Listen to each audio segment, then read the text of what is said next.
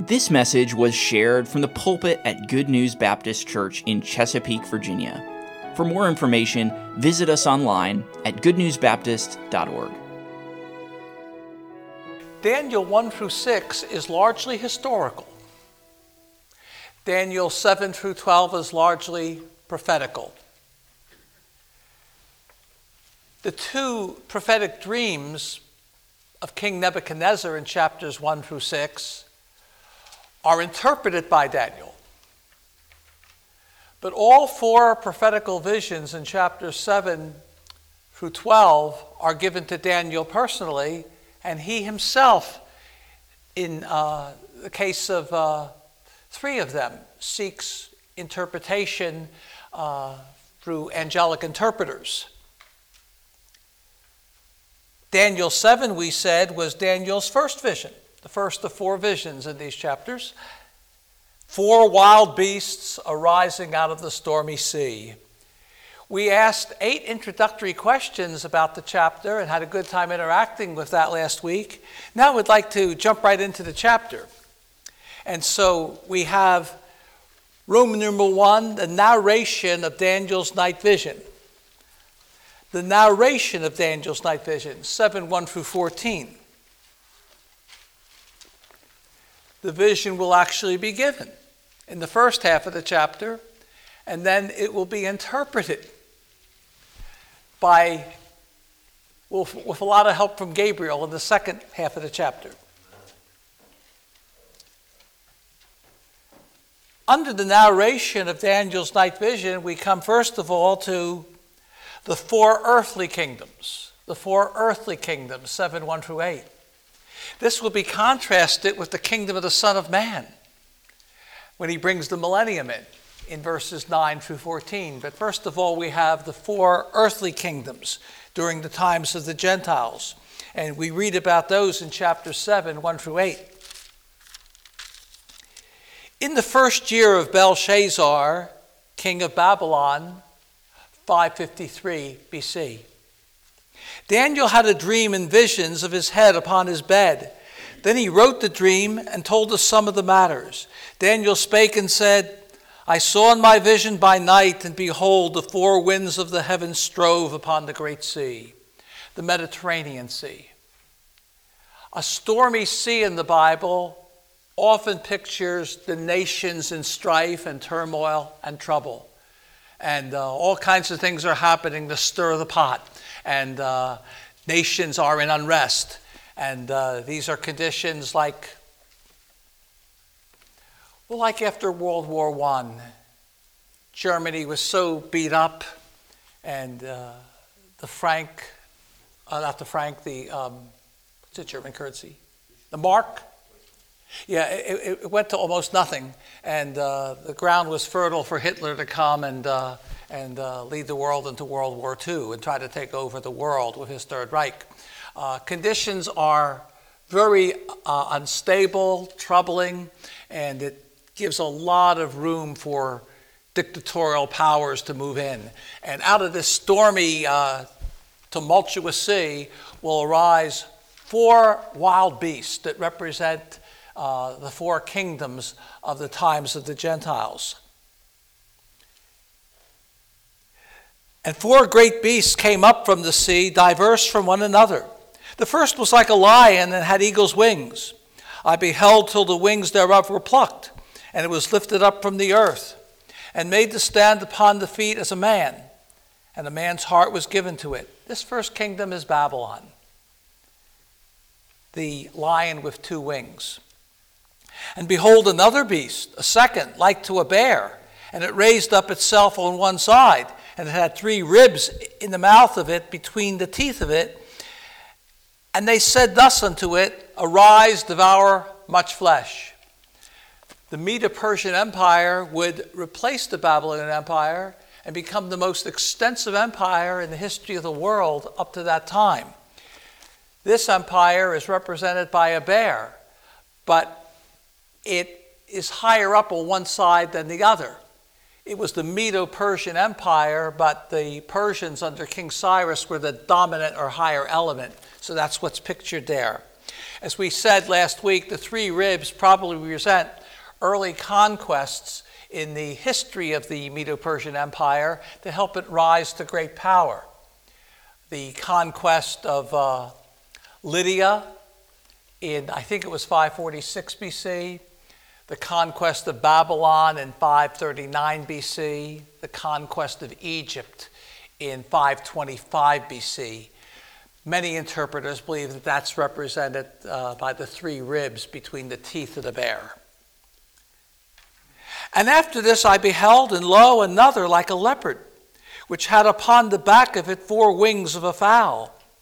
The beast had also four heads, and dominion was given to it. Now, the leopard is very fast. The four wings suggest great speed. And this pictures the Grecian Empire under its first king, Alexander the Great, and his uh, lightning uh, paced conquests. Um, the four heads represent the four kingdoms that will uh, come out of Alexander's empire after his death. Uh, including when we get to chapter 11, the kingdom of the north and the kingdom of the south, that we'll read a lot more about.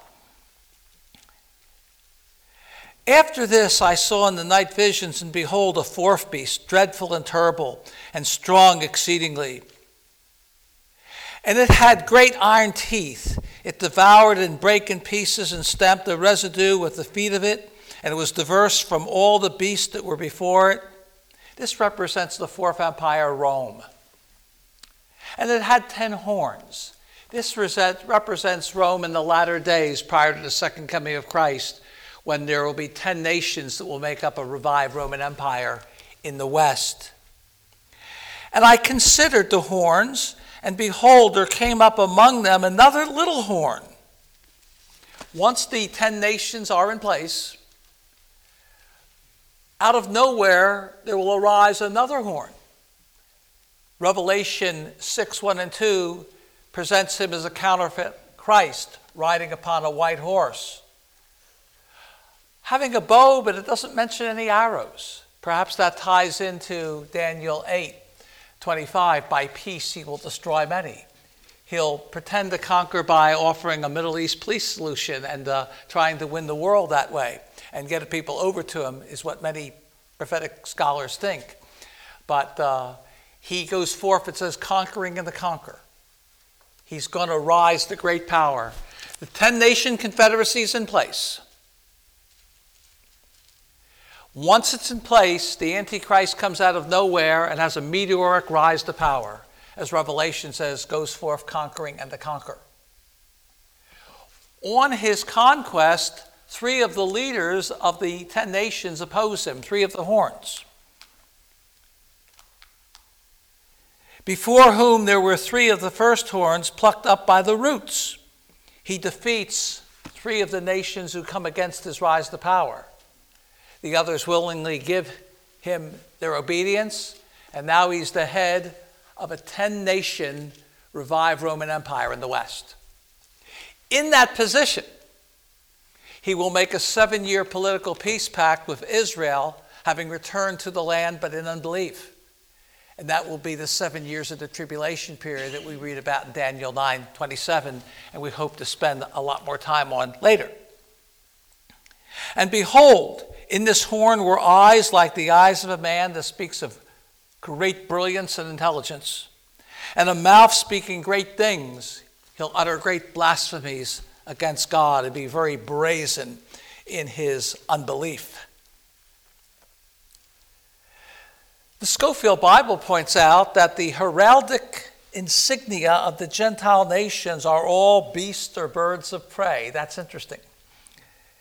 And all of these beastly kingdoms point to the final beast in Revelation 13 that comes out of the sea. And uh, that beast that comes out of the sea in Revelation 13 represents both the revived Roman Empire and the leader of the revived Roman Empire, called the beast, literally in the Greek, the wild beast. Uh, the beastly kingdoms will properly, eventually, in their final form, have somebody heading them up that they're very worthy of. A vicious wild beast, he's described as. First John calls him the Antichrist. Paul in Second Thessalonians 2 calls him the man of sin. Jesus speaks of him as that other who comes in his own name, whom the Jewish nation will fatally receive. I am come in my Father's name, and you receive me not. Another shall come in his own name, and him ye will receive. John 5:43. Now, Daniel 7 tells us that the fourth beast is unlike the three that went before. They are identified as wild animals in the animal kingdom. But the fourth beast, who's diverse from them all, you can't find an animal to use to describe him. He's like a nondescript metallic monster with uh, big iron teeth and brass claws, bronze claws. But in Revelation 13, this same beast, while he is diverse from the others, he's a composite of all of them.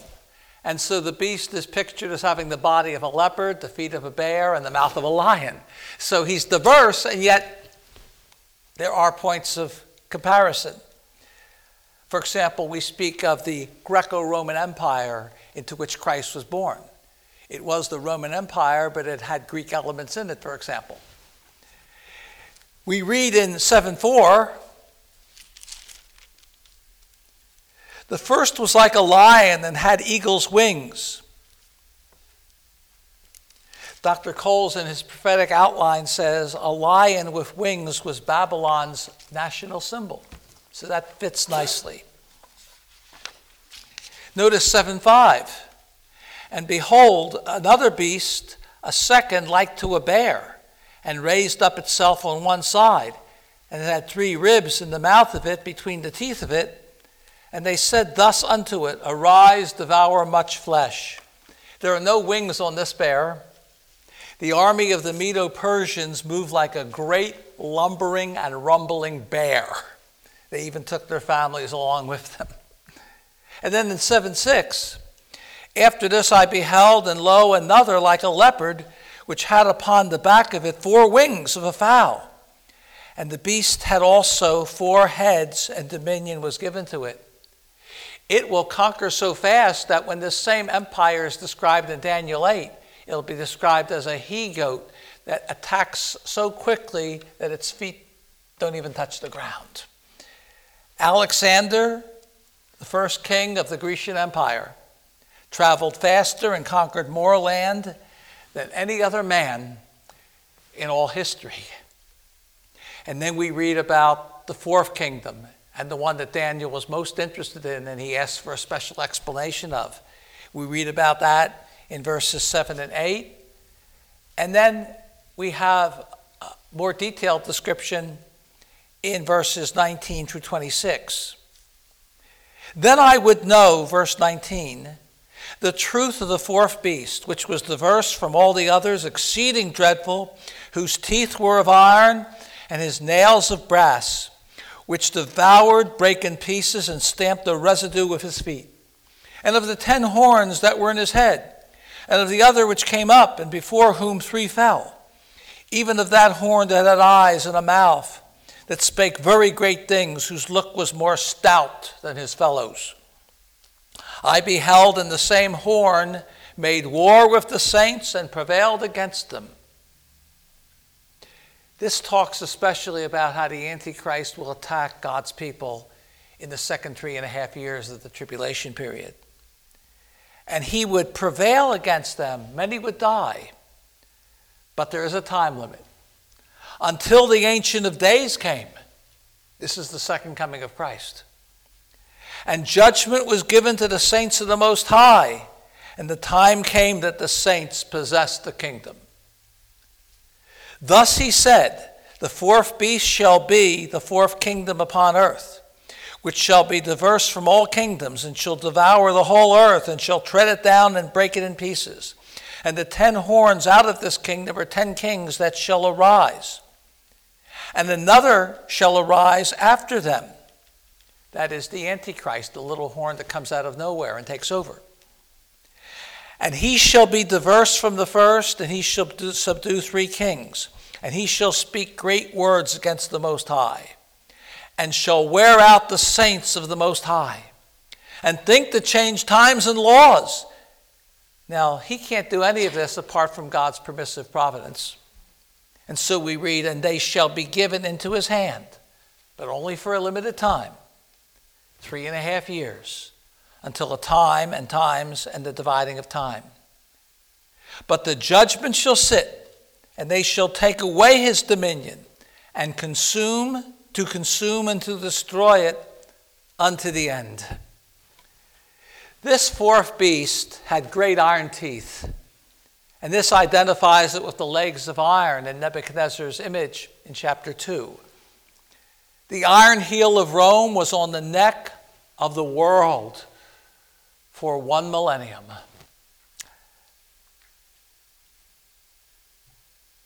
In his classic historical work, The Rise and Fall of the Roman Empire, Edward Gibbon said, The empire of the Romans filled the world. And when the empire fell into the hands of a single person, the Roman emperor, the world became a safe, that is, they kind of enforced a sort of peace, the Pax Romana, uh, for about a 180 year period, and so there was less war during that time. It was safe, but it was a dreary prison. To resist was fatal, says Gibbon, and it was impossible to fly. And Rome uh, kept a good lock on things. Many Bible teachers including Bob Shelton in this fine book, God's Prophetic Blueprint, believes that the children's nursery rhyme, Humpty Dumpty, was actually a nursery rhyme that pictured all of the attempts in, especially Western Europe, that tried to revive the Roman Empire after it fell to the barbarians in 476 BC. And uh, they tried uh, the Holy Roman Empire, which began with Otto the Great around 961, but had its real beginnings in Charlemagne and the Carolingian Renaissance around 800. The Pope crowned Charlemagne in Rome on Christmas Day, 800. And uh, it was the idea that the Roman Empire would be revived, but this time it would have a religious direction under the papacy. And they called it the Holy Roman Empire. Uh, and then Napoleon tried to uh, unite uh, uh Europe under his um, uh, banner in the early 1800s, but he failed. Mussolini tried, and, uh, and then Hitler with his Third Reich and in his book Mein Kampf, My Struggle, he talked about the Third Reich uh, lasting for a thousand years. It would be another attempt to uh, revive the Roman Empire, but all these attempts failed. There'll be one great attempt in the tribulation period under Antichrist, and it will succeed up to a point and for a while. But some people believe that the children's nursery rhyme Humpty Dumpty is about how people have tried so hard to get the Roman Empire back together again, but it just wouldn't fit. Humpty Dumpty sat on the wall, Humpty Dumpty had a great fall. And all the king's horses and all the king's men couldn't put Humpty together again. When an egg falls and cracks, uh, uh, it's hard to get it back together again. My youngest son said to me some years ago, he said, Dad, why did Humpty Dumpty have a great fall? I said, I don't know, son. He said, to make up for a lousy summer. but uh, uh, this is probably an effort to show the efforts of getting the uh, Roman Empire together. In 1993, Western Europe became a single economic market, linking 345 million people in 12 nations. We know the final number will be 10 when all the dust settles. And eliminating tariffs and custom barriers. The treaty is called the Maastricht Treaty uh, from a city in the Netherlands. It was signed on February 7th, 1992. It became fully effective in November 1st, 1993. And so now we commonly speak of the European Union. This movement started in earnest in 1968 with the establishment of the Club of Rome. And there were grand designs for this United States of Europe going back some years now, some very ambitious. The April 1974 edition of Moody Monthly quotes a Belgian leader named Henry Spaak, S P A A K. Now, he's just not some fringe person who's whistling in the wind and giving ideas nobody holds to. He was a major leader. He had uh, a major role in the planning of the common market. He had served as Secretary General of NATO. He was high up in these unification efforts. And he is quoted in the 1974 April edition of Moody Monthly as saying something like this We don't need another committee, we have too many already. What we need is a man of sufficient stature who can lift us out of the economic morass into which we are sinking. Send us such a man, and be he God or devil, we will receive him.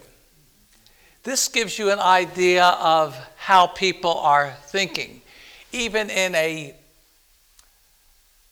early television broadcast back in 1955, famed historian Arnold Toynbee made the comment, the time for world government is now. And uh, all, these, all this talk about globalization and all, and Europe coming together, uh, all of this is feeding into that. Back in June of 1999, uh, BBN News shared this. Commenting on the U.S. Russian solution to the employment of Russian peacekeeping troops in Kosovo, a NATO spokesman remarked, We have to remember that our masters are in Brussels. Behind the scenes, the World Economic Forum is working hard to attack traditional Christian values and set up a new world order and globalization. My wife informs me from something she saw on YouTube very recently that um, they've already earlier this year had a practice cyber attack. And uh, she thinks that they're building up for the kind of attack that will help them take over. We have all this talk about globalism. I don't want to get political, but one of the most intriguing things in America is people would say, why are people, whether it comes to the border or shutting down the Alaskan pipeline or this or that, why are they making decisions that seem to be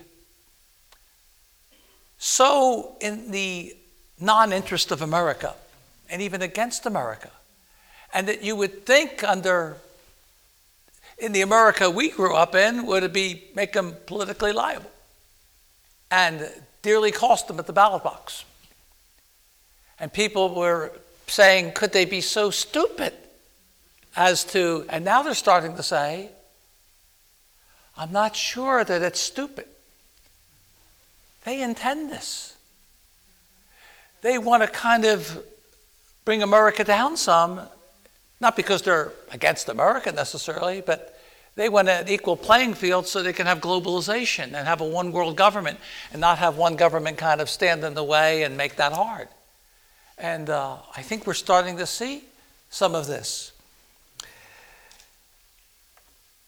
We have what's called a woke culture that we desperately need to awake from. I saw an interview by the Senate of uh, our most recent Supreme Court nominee. And when she was asked whether she could define a woman, she um, punted. Daniel 7:25 says that when the antichrist controls things, he will think to change times and laws. I think we're seeing a beginning of this now as the mystery of iniquity is increasing. Uh, the restrainer is going to be removed some soon when the church is raptured, and all this is going to break out the, into the world. And there'll be an atmosphere for a man to arise who's the devil's man and claim to be God. And the majority of mankind will worship him and take his mark. And I believe we're seeing a build up towards that right now. But ye are the salt of the earth in a foul world, and ye are the light of the world, church, in a dark world, and ye are a city set on a hill. And if men are going to get direction from anywhere, they've got to get it from God's people. And so we can pray that God would stay the flood tide and bless his church in these last days till Jesus comes. But we can see where things are trending. And Jesus said that because iniquity would abound, the love of the many would wax cold. Well, then we see the everlasting kingdom from heaven in verses 9 through 14, in contradistinction to these earthly kingdoms. These kingdoms have the hearts of beasts, but this kingdom is the kingdom of the Son of Man and truly represents the best of human and divine values. In the church age, it's the church that represents that. Of whom the world is not worthy. Beloved, if God would have spared Sodom, as wicked as it was, if he could find just 10 righteous people within it, what do you think is holding back the judgment of America right now? One of the most patriotic things a person can ever do for America. Now, I know there are more important reasons, personally. But one of the most patriotic things a person could ever do for America is get saved. Because that's one more reason why God will hold back the tidal wave of wrath that we must never presume. We have the everlasting kingdom from heaven in verses 9 through 14. And I beheld till the thrones were cast down, and the Ancient of Days did sit, whose garment was white as snow, and the hair of his head like pure wool. His throne was like the fiery flame, and his wheels as a burning fire. A fiery stream issued and came forth from before him. Thousand thousands ministered unto him, and ten thousand times ten thousand stood before him. The judgment was set, and the books were opened. The revived Roman Empire is going to be decisively judged. I beheld then, because of the voice of the great words which the horn spake. I beheld even till the beast was slain, and his body destroyed and given to the burning flame. As concerning the rest of the beasts, they had their dominion taken away, yet their lives were prolonged for a season at a time. Babylon, Media, Persia, and Rome, excuse me, and Greece, their dominion was ended at a point of time in history. But even though their dominion was ended, they still continued to live on because their culture and their history reflected the succeeding empires. Like we speak of Greece's influence even after Rome took over, and we talk about the Greco Roman Empire. I saw in the night visions, and behold, one like the Son of Man came with the clouds of heaven, and came to the Ancient of Days, and they brought him near before him. And there was given him dominion and glory and a kingdom that all people, nations, and languages should serve him. His dominion is an everlasting dominion which shall not pass away, and his kingdom that which shall not be destroyed. Revelation 4 and 5 is the New Testament version of this vision, where the Lamb receives the seven sealed scroll from the right hand of him that sits on the throne. And he's going to bring judgments to bear upon the tribulation earth that'll be starting soon and those judgments will eventually deliver the world from evil and put it into the hands of Messiah when he comes back to reign in his kingdom. Will the coming kingdom of Christ endure for a thousand years or forever and ever? Will the kingdom of Christ endure for a thousand years? His saints will be raised from the dead and rule and reign with him a thousand years, Revelation 24 through 6. So, will the kingdom last for a thousand years or forever and ever? Okay, both. The everlasting kingdom of Christ is in two stages. There's the 1,000 year millennial stage, where while things are much better, there's still sin on earth. And Jesus shows what a wonderful job he can do ruling a world that's still not perfect. And then, after a great transition that includes the great white throne judgment and the burning up of the universe, that everlasting kingdom will go into its final stage, the new heavens and earth, where there'll be no more sin or curse. And then forever and ever, Jesus will show what a wonderful job he can do ruling under perfect conditions and eternally bringing out all the wonderful potential in his redeemed. Unto the ages of the ages, he will show the exceeding riches of his grace in his kindness toward us through Christ Jesus, Ephesians 2 7. Revelation 11:15 lets us know that when he comes back to rule, it will be everlasting. Though there will be an initial thousand year kingdom age phase. We read that the seventh angel sounds, and there were great voices in heaven saying, The kingdoms of this world are become the kingdoms of our Lord and of his Christ, and he shall reign forever and ever. Now, in verse 11, it says, His body would be given to the burning flame. In Revelation 19:20, at Armageddon, the Antichrist and the false prophet are unceremoniously removed from the battlefield and cast alive into the lake that burns with fire and brimstone. They will not physically die. Like Korah and his company, they will descend into judgment alive without physical death as we normally think of it. They will be cast alive into the lake of fire, the final form of hell, Gehenna hell. They are the first inhabitants of the lake of fire, the first two occupants.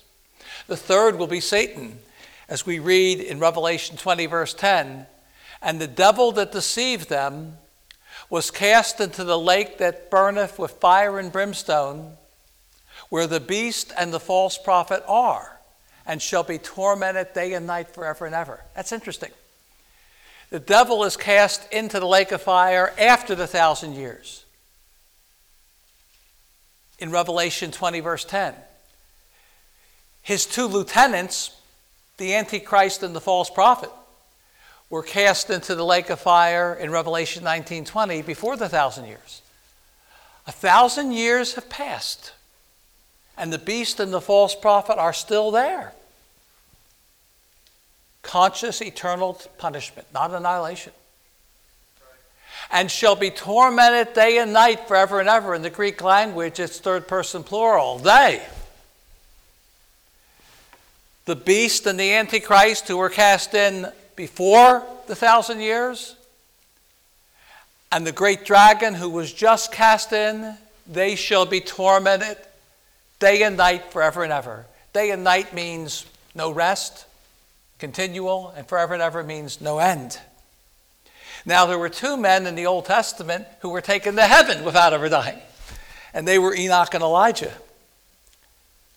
In, in Genesis 5, as we read through the chapter, we feel like we're walking through a cemetery.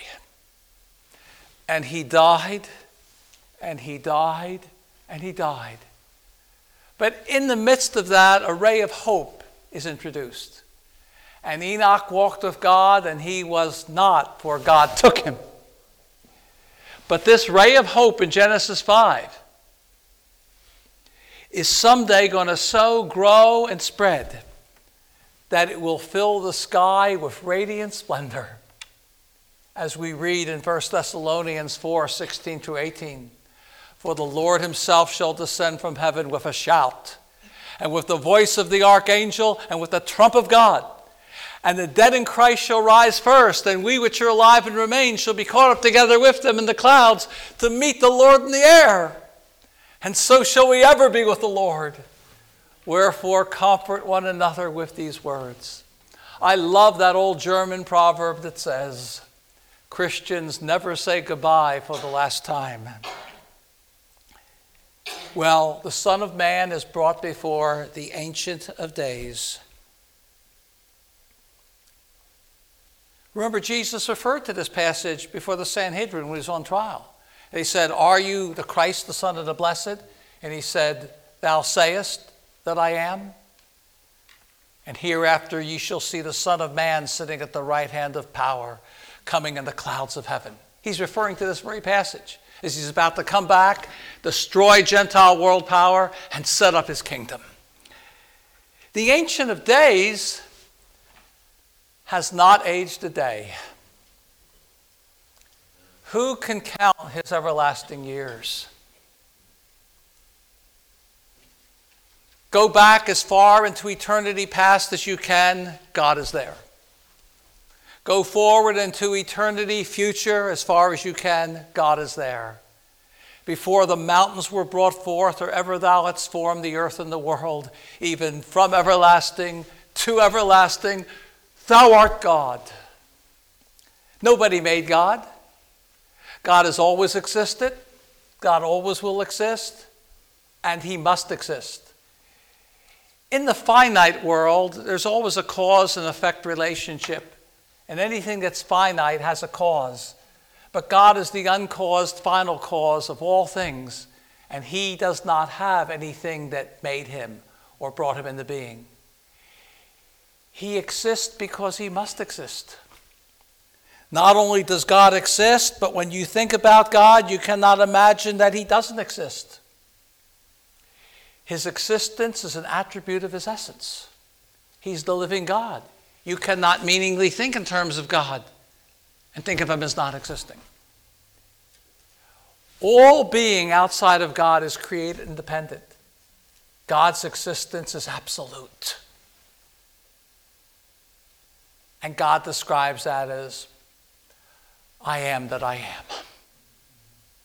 That name occurring in the Old Testament, usually in our King James translated Lord with all caps, 6,823 times.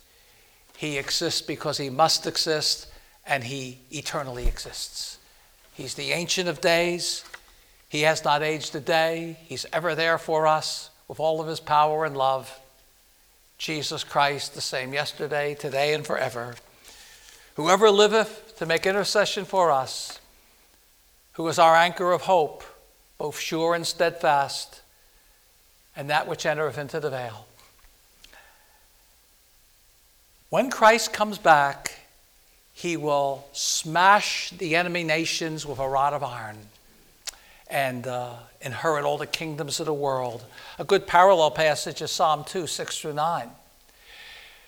Earlier in the psalm, we're told that all the world's in revolt against Messiah and wants to cast off all restraint from God and Messiah. But for all of this activity, God's not impressed because He's God. He that sitteth in the heavens shall laugh them to scorn. Yet have I set my king upon my holy hill of Zion. All of man's opposition to the contrary notwithstanding, yet have I set my king upon my holy hill of Zion. And then the Messiah speaks and says, I will declare the decree the Lord hath said unto me, Thou art my son, this day have I begotten thee. Ask of me, and I will give thee the heathen for thine inheritance, and the uttermost part of the earth for thy possession. Thou shalt break them with a rod of iron, and uh, thou shalt shatter them like a potter's vessel. We read in Isaiah 11, 1 through 5, that when he takes over and rules the world, since there'll still be sin, he must enforce righteousness against rebels with that rod of iron, that authoritative word that comes out of his mouth in judgment and in righteousness.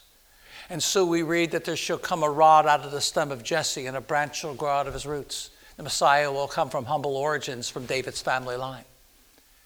But the fullness of the sevenfold Spirit shall rest upon him, as he did at the Jordan River at the baptism.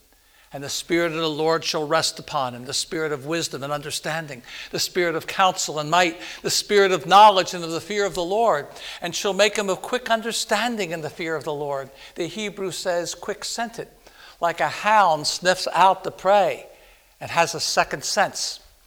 Messiah will instinctively know how to administer judgment, it'll be part of him. He will not judge after the sight of his eyes, neither reprove after the hearing of his ears. He won't judge according to appearance, but deep down, perfect. He will smite the earth with the rod of his mouth, and with the breath of his lips shall he slay the wicked. And righteousness shall be the girdle of his loins, and faithfulness the girdle of his reins. When Jesus came the first time, there was no room in the inn.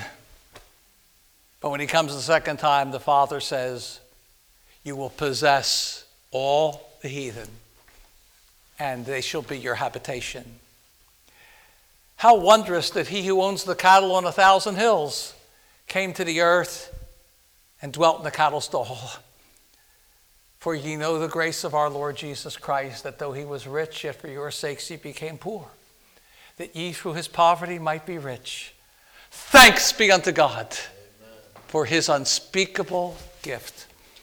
And as Pastor Asher was reminding us earlier, you and I need to speak a lot more than we do about the unspeakable gift. That we have the interpretation of Daniel's night vision. Can you name the first good angel who's named in Scripture? Can you name the first good angel who's named in Scripture? Gabriel. We'll see it right here in our passage, uh, chapter 7, verses 15 through 18. I, Daniel, was grieved in my spirit in the midst of my body, and the visions of my head troubled me. I came near unto one of them that stood by and asked him the truth of all this.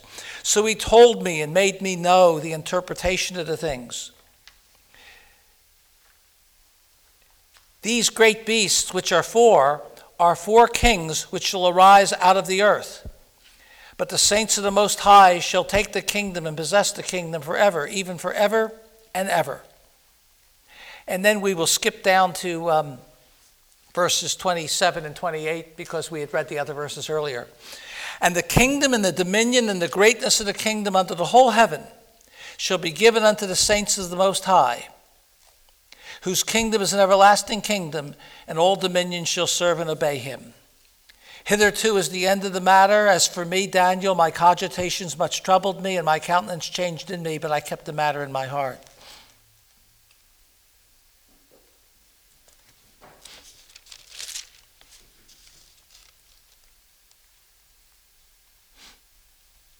Excuse me one second, I'm just checking on something.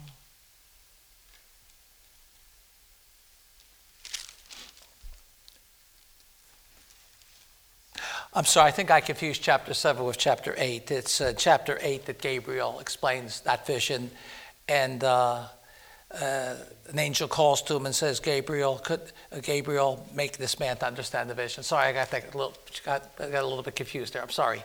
But Gabriel is the first angel named in Scripture, but it's in chapter 8, not chapter 7. I'm sorry about that. I just kind of caught my mistake there. 725 says that he will wear out the saints of the Most High. J. Vernon McGee says, that doesn't mean like some of us preachers wear out the saints on Sunday morning. Not talking about that. The word wear out has the idea of persecute. Uh, I heard about this pastor and this little boy who were standing in the foyer of the church, and they were looking up at these impressive wooden plaques. And the uh, little boy said to his pastor, he said, Who are they? And the pastor said, They are members of our church who died in service. And the little boy said, Was that the morning service or the evening service?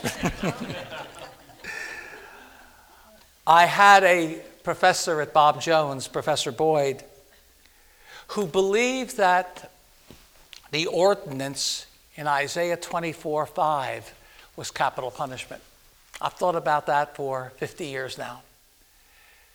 The earth also is defiled under the inhabitants thereof, because they have transgressed the laws, changed the ordinance, broken the everlasting covenant. He's probably referring to the covenant that God made with Noah and all the earth in Genesis 9 after the flood, which was leading into the dispensation of government. And capital punishment was to help enforce government authority in uh, hopefully maintaining good and punishing evil. And Reverend Boyd thought that one of the reasons there would be so much crime in the end times is because people would get away from a proper use of capital punishment. He thinks that that's the ordinance that's spoken of there and goes back to that part of the Noahic covenant in Isaiah 9 6, where God says, Whoso sheddeth man's blood, by man shall his blood be shed, for in the image of God made he man.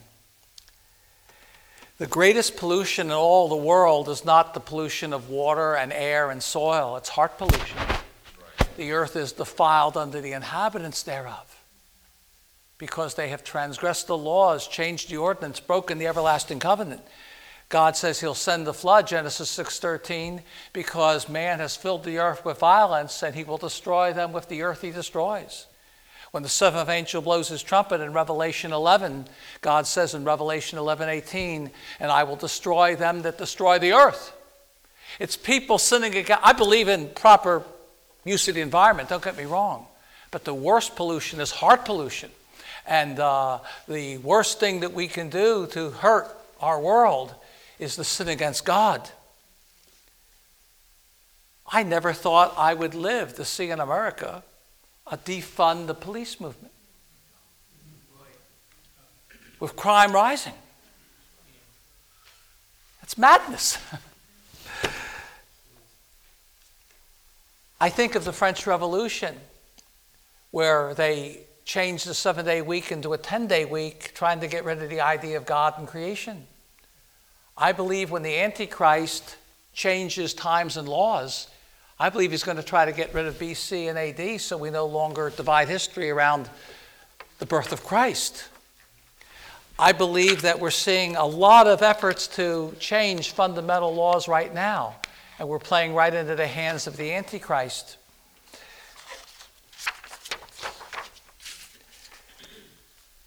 A preacher named Jack Hibbs, my wife saw him on YouTube said that at the Grammys just recently, they had somebody come out in a devil's costume and they had ladies, I guess, in certain dresses dancing all around them.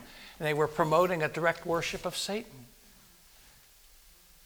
Pastor Pearson sent out an appeal to the pastors of this area recently about the Satanic Temple's Satan Club, trying to get Bible clubs out of our Chesapeake schools.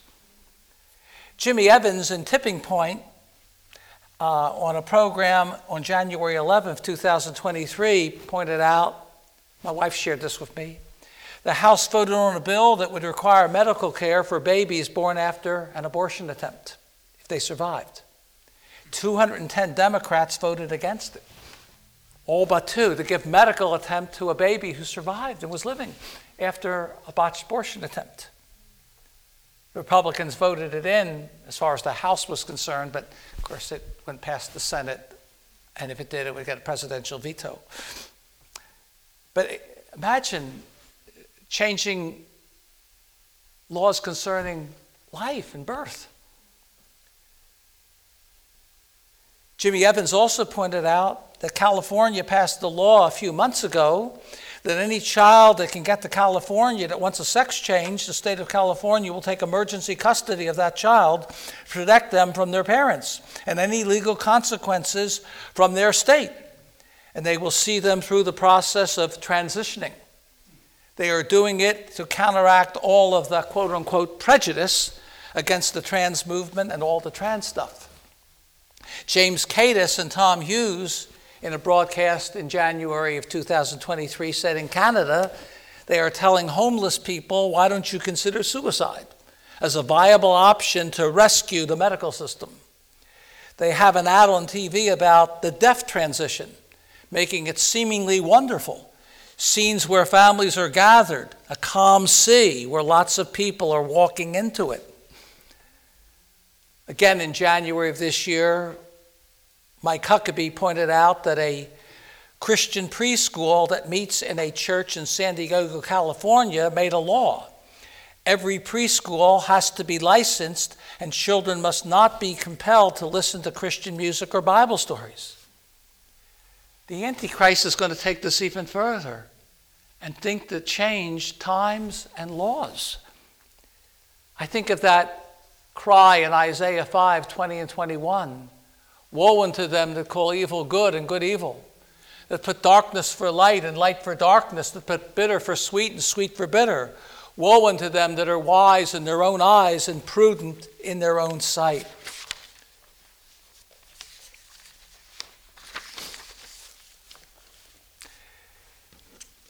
Daniel describes God in Daniel 2:21 as the God who changes times and seasons.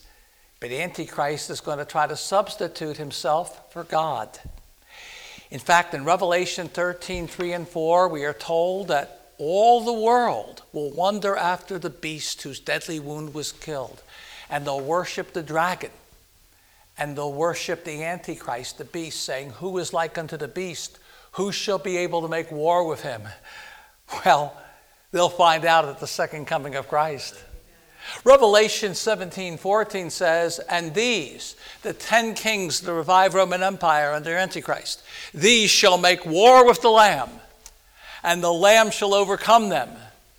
For he is Lord of lords and King of kings, and they that are with him are called and chosen and faithful. But, but his worshippers will say, Who is like unto the beast who's able to make war with him? And this is drawing from the Song of Moses in Exodus 15 11, when God's worshiped by the victorious Israelites on the victory side of the Red Sea when the Egyptians were drowned. And they say, um, uh, You know, who is like unto thee, O Lord, among the gods? Who is like thee? Glorious in holiness, fearful in praises, doing wonders. He's going to apply that to himself because that same uh, passage says the Lord's a man of war. And they're going to say, Who's like the beast? Who's able to make war with him? But they will find out soon enough. Second Thessalonians 2 4 is a very bold verse. It says that the Antichrist opposeth and exalteth himself against all that is called God or worshipped so that he, as God, sitteth in the temple of God, showing himself that he is God. and he will, according to Revelation 13, demand that people take a mark of the beast and worship him and give him exclusive devotion, or else. And at the midpoint of the tribulation, according to Revelation 14 9 through 11, an angel flies all around the earth in the mid heaven and gives everyone fair warning about the mark of the beast. If anyone takes that mark, his portion will be in the lake that burneth with fire and brimstone, and the smoke of their torment will go up forever and ever. As Dr. Robert Dunzweiler said, taking the mark of the beast is the unpardonable sin of the tribulation period. If a person takes that mark, he has in effect sold his soul to the devil, and he places himself beyond the pale of redemption before death in this life. But when it comes to the showdown at Armageddon, there should be no question who's going to win. In 2 Thessalonians 2, verse 8, we have the rise and the demise of the Antichrist in a single breath as Christ slays him with the breath of his lips. Then shall that wicked appear whom the Lord shall consume with the spirit of his mouth and shall destroy with the brightness of his coming. Once he spoke a word to a fig tree and it withered up at the roots and died. Once he spoke a word to howling winds and heaving waves, and instantly the winds hushed and the waves fell still. Once he spoke a word to a legion of demons bursting out at the seams of a poor man's soul and they fled. And here too there was a great calm. Now at Armageddon, with that sharp sword that proceedeth out of his mouth, he but speaks the word. And as it were, the war is over. But before he moves in for the attack, All the fierce fowl of heaven are invited to Armageddon in northwestern Israel to an event that the Bible calls the Supper of the Great God. The birds are the honored guests, and the main course is the armies of Antichrist. The armies of Antichrist are doomed. The fierce fowl know it. And they have come to bury the dead in the name of the living God. Daniel 7 is such an important and pivotal chapter. I'll say a little bit more about it, Lord willing, next week, and then we'll move into chapter 8. Thank you for listening.